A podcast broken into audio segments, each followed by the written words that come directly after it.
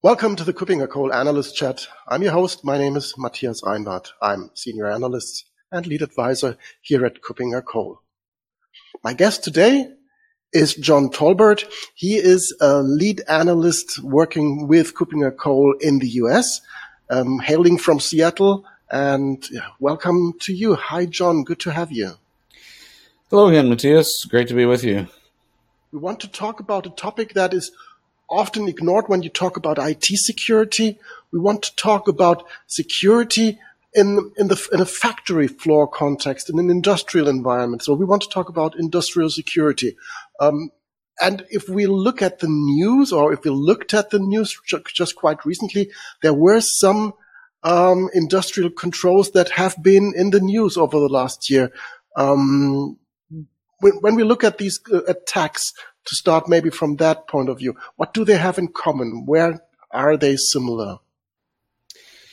You know, that's a that's a great question. I think when you look at, especially like the last six months or so, um, yeah, there have been a couple of high profile attacks. Probably the the the highest profile attack on industrial controls was related to the Colonial Pipeline uh, event back in May, where uh, they had a ransomware attack and uh, it shut down the pipeline for a number of days, you know, stalling um, oil and jet fuel deliveries all around the south and east coast of the U.S.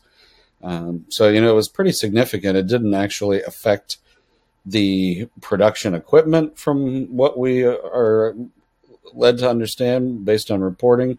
Uh, it, it, affected the office systems, but out of an abundance of caution, they uh, shut down the pipeline and all the associated industrial controls around that in order to prevent the spread there.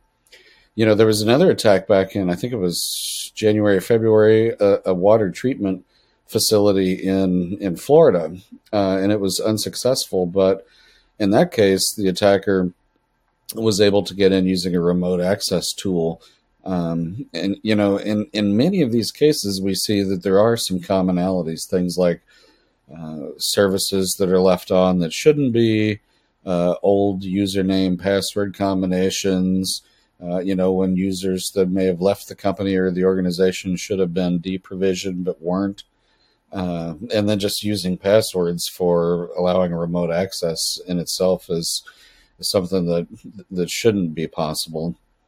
You know, so a lot of these vectors involve traditional enterprise IT but you know there are uh, attacks that have happened against uh, let's say power generation infrastructure in eastern europe a few years ago uh, in the middle east. Uh, and in, in, these cases a lot of the industrial controls infrastructure um, can be different than enterprise it and that's what you know can contribute to making it you know either a harder to secure uh, industrial controls environments, or you know, like in the case of Colonial Pipeline, they were concerned about crossover from their enterprise IT to industrial controls. Right. So we are talking about things that we would consider looking at traditional IT security as cybersecurity hygiene, so deprovisioning of accounts that are no longer in use. Um, but but this is obviously more difficult when we talk about OT, operational technology, and ICS systems. Why are they so hard or harder to protect? How? Why are they not that easy to defend? Well, you know, in a lot of cases, so there's a lot of different reasons for that. So, you know, in the enterprise environment, if everybody's got a laptop or a desktop and we've got servers and clouds and, and things that are well understood and security tool vendors have been making solutions for for years. You know, and most of that involves some kind of an endpoint agent uh, in in many cases for like detecting malware and ransomware. In the industrial controls world, uh, you know, either a uh, there are machines that are maintained and controlled by the vendors of the industrial control system and maybe they don't allow endpoint agents to be installed or it might invalidate the warranty. Sometimes that's the case in the healthcare field, from what I'm told too. You know, you'll have machines in a, in a medical environment that uh, can't really receive endpoint agents or other security tools that can be more difficult to even monitor, um, not to mention secure. Uh, and then in other cases, they may have you know very proprietary operating systems. Um, you know, we also talk about industrial IoT, the Internet of Things.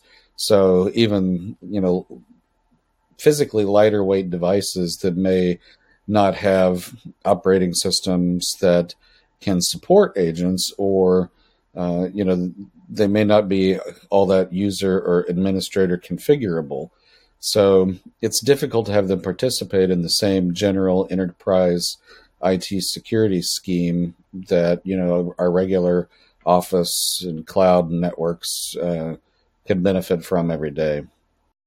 Right, and we always hear these stories of these really old style operating system still being used to have this XP running just because things work that way. And as long as the, as the walls are thick enough that nobody can attack that, um, that can keep on running, um, which might be at least a bit misleading when it comes to feeling secure in that area. Um, if we look at the total numbers, um, uh, of course, um, these OT devices, IoT, industrial IoT devices are not that many compared to traditional office operating environments with, with, with tons and, and, and, and millions of machines. But nevertheless, I would expect that there are specialist vendors that focus on providing security, especially for these for these systems and for these highly endangered uh, systems. Um, what kind of solutions are there? I expect you you have been doing some some research here. That I expect that there are um, some vendors who actually do that. What kinds of solutions are around that really tackle that problem? You know, there are there's a couple of different approaches that we see. So with industrial control systems, some of the vendors themselves provide, you know, security within their own platforms. So you're you're kind of limited. They may not, in all cases, work well together with the rest of your security infrastructure, but these platform providers have some proprietary security mechanisms. So you know, if you're running an environment that has, you know, one of these proprietary platforms, I would say, you know, do what you can to make full use of the security capabilities within that. I think one of the biggest problems that we have is overall lack of visibility on the operational technology, industrial control systems um, environments. Um, and and that's where there are a couple of really interesting technologies uh, that come into play there. First uh, would be NDR, network detection and response. These are, you know, in many cases, sensors or appliances that either plug in in line to the network or sort of live off of a, a span or tap port on a router or other network device, or you know, live inside the hypervisor in a cloud, uh, you know, an infrastructure as a service instance, and they collect telemetry, and you know, they can take.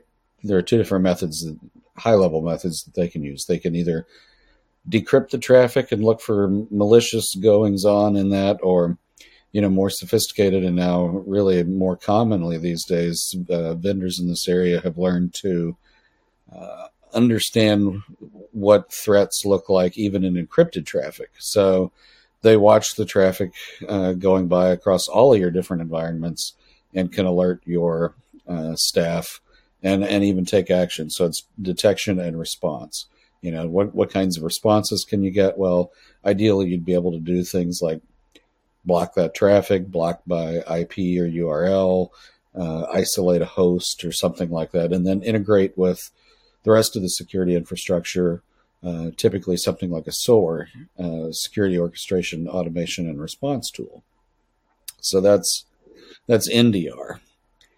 Um, DDP, distributed deception platforms, that's another area where you know it's kind of an active defense, and that's what I think makes it really interesting. It it broadens the ability to pull in uh, intelligence about attacks that may happen in your environment by creating uh, fake resources, everything from you know fake sensors or computers or network segments themselves, but also you know things that an attacker might be interested in: files, credentials, SSH keys, RDP sessions, and these platforms help an organization deploy these fake resources, manage them, change them up, uh, you know, periodically, so that they look realistic and they're designed to draw the attacker into this environment. So that the customer organization can watch what's happening, learn more about the tactics, techniques, and procedures that uh, are being used against their deception environment so that they can better prepare for attacks against their real infrastructure if it happens. So both of these tools, NDR and DDP, increase visibility and give customers that deploy them options that they otherwise would not have without these kinds of tools. Right. So this DDP really sounds like um, orchestrating honeypots at a larger scale and making sure that um, that that you can monitor what's going on while your actual um, target systems are are hidden behind them or uh, are at least um, outnumbered by by the honeypots. You have just recently published a leadership compass, so our um, document um, category that compares different products from different vendors in that area. Uh, what what can you provide and as information that what what did you learn from this uh, leadership compass and from these different categories of of, of products in this DDP sector? This really sounds interesting. You know, it is it is fascinating. I think you know having an active defense, you know, a way to get really really pertinent intelligence about what may happen to your organization has a lot of value, especially in these areas for industrial controls, operational tech, uh, medical gear, you know, medical networks, places that you may lack the visibility uh, this is this is a great way to pull this in, information in. You know, so what I discovered was that uh, the vendors that are in the space uh, have varying degrees of coverage in in ICS and OT and IIoT. You know, but they all are realizing that this is an area where their technologies can help quite a bit. So you'll see, um, you know, different kinds of environments that each of the vendors specialize in. You know, some have uh, really good coverage for those medical networks. Others have good coverage for specific kinds of industrial networks, as well as enterprise IT. So it's not just limited to industrial controls. They do things like, you know, look at LDAP and Active Directory and can, you know, pretend to be various kinds of general enterprise IT servers. But there is a lot of good coverage for uh, industrial controls by the DDP vendors that uh, we surveyed and wrote about in the report. Right, so it's not only for OT and ICS for industrial sure. control systems, but uh, but it, but it's um, really something where uh, an, an, area where they really make perfect sense and where they can support where other security mechanisms might not be applicable, as you've mentioned earlier. Well, yeah, I I think it's not just honeypots. I mean, it's kind of an evolution of the old honeypot idea, but these it really is a platform. So it's a way of helping a customer automatically generate resources that look realistic and distributing those in ways that you know make sense. You know, do some network mapping, put things uh, you know in places where they're parallel to you know other real assets, like you said, to kind of draw them in and away from the uh, the real assets, but it's it's much more than a honeypot. Okay, got the point. So it's really also, as you said, an active de- um, way of defending um, against the attackers by by creating um, a, a, wide range of uh, additional, yeah, as you said, assets um, that that um, look, yeah, trustworthy and look interesting for the for the attacker you've mentioned before the the NDR uh, sector as well as being the the, the second part of um, um, of of the the weapons that you have when defending uh, OT and ICS. Um, I understand you're working on a leadership compass or at least a document around that topic as well. Is there something already available where you can shed some light on that market, although it is not yet published? Yeah, this is an update to a leadership compass we published last year on NDR. So yeah, I'm working on it right now, um, and trying to get as much information as we can about how this how these solutions help in the OT and ICS world. And I'm pleased to say that there's a lot of good coverage uh, among some of the vendors in this report too for both the OT and ICS in IIoT. You know, there there are different protocols, a lot of different acronyms here, but you know there are different protocols that work in each environment, and being able to not just detect that, but figure out if if something is malicious happening inside that that protocol traffic. That that's what's really key for increasing the visibility. And you know, in many cases, the NDR tools can help with that. Um, I would say that uh, you know look for the report when it comes out because I'll, try to provide more detail about which kinds of environments are covered by which uh, vendor tools because there are differences between uh, you know the types of protocols, the types of industrial settings where each each tool might work best. But um, there, this the good news is there are solutions that can help companies and organizations that are in you know the various uh, industries and running different kinds of equipment. Uh, there are there are security solutions available, and we're we're trying to bring all that to light in these uh, leadership compasses. Right. So for those who are interested in learning more about that topic, um, I understand the DDP Leadership Compass is already out and can be can be looked at at our website kuppingercole.com. NDR will be out soon. Um, so for those uh, interested in that topic, and I have to admit me as well, I would like to have a, a more, a better understanding for these, also for con- these converging security solutions, because they cover not only traditional IT security, cyber security, but also the OT part.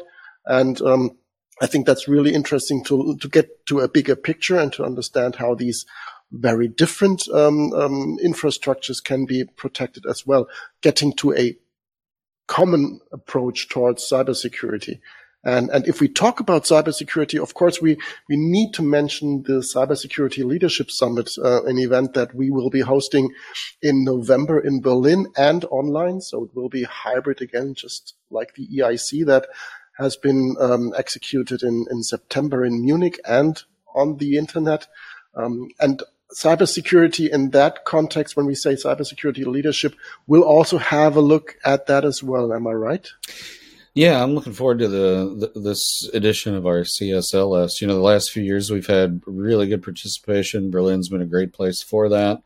Uh, we've you know come to know lots of experts across uh, Europe uh, who have attended CSLS in past years, and I know there's an emphasis on the leadership aspect this time too. So there will be technical content and there will be lots of information and resources available uh, for those who are involved in you know leading cybersecurity organizations. So we're we're definitely looking forward to that event next month and you know hoping as many people can join us uh, online or in person as possible.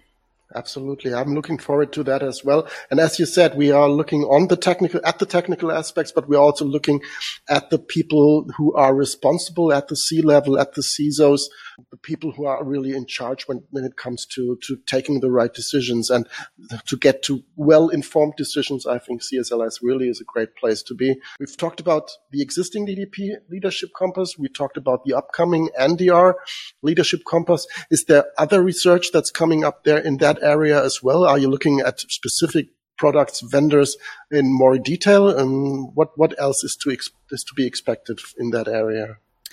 We do have some other research planned probably for early 2022 that covers industrial controls specifically, and we'll uh, you know take a, a, broader view, not just technology specific uh, like DDP or NDR, but you know try to provide a more comprehensive look at how organizations that have these kinds of environments can protect them and integrate that into their overall cybersecurity architecture. So yeah, we do have more things like that planned for uh, next year as well. That sounds really promising. And I'm really looking forward to that because we just also as analysts need to broaden our view there as well because these systems are as important as the um, office, the traditional office IT as well. So for today, thank you very much, John, for being my guest today. Um, I will be, um, as I said, in Berlin. We will be talking to each other in, for in Berlin for this event as well, and I'm really looking forward to talk to you soon again for another episode of this podcast. Um, for the time being, thank you very much, John. Thanks.